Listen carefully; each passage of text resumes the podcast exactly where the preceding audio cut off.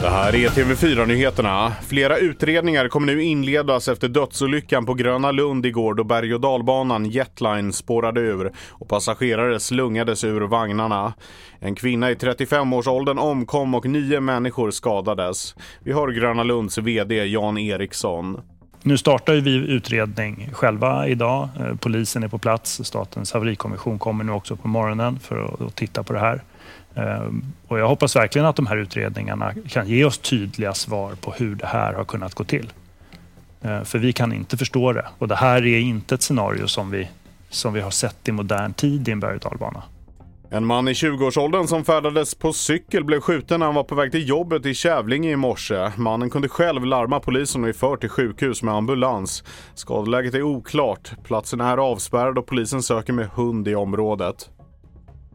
Byggbolaget Skanska får ett kontrakt värt 9,1 miljarder kronor, skriver TT. Kontraktet rör ett byggprojekt på flygplatsen JFK i New York. I projektet ingår design och byggnation av ett transportnät av flygplatsens vägar. Företaget ska även bygga ett parkeringsgarage samt ett system för uppsamling av regnvatten för bevattning av omgivande miljöer. Arbetet beräknas vara klart i december 2027. Mer nyheter hittar du på tv4.se och i appen.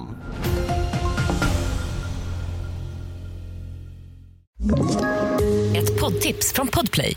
I podden Något Kaiko garanterar östgötarna Brutti och jag, Davva, dig en stor dos skratt. Där följer jag pladask för köttätandet igen. Man är lite som en jävla vampyr. Man har fått lite blodsmak och då måste man ha mer. Udda spaningar, fängslande anekdoter och en och annan arg rant. Jag måste ha mitt kaffe på morgonen för annars är jag ingen trevlig människa. Då är du ingen trevlig människa, punkt. Något kajko, hör du på podplay. Därför är gardinerna.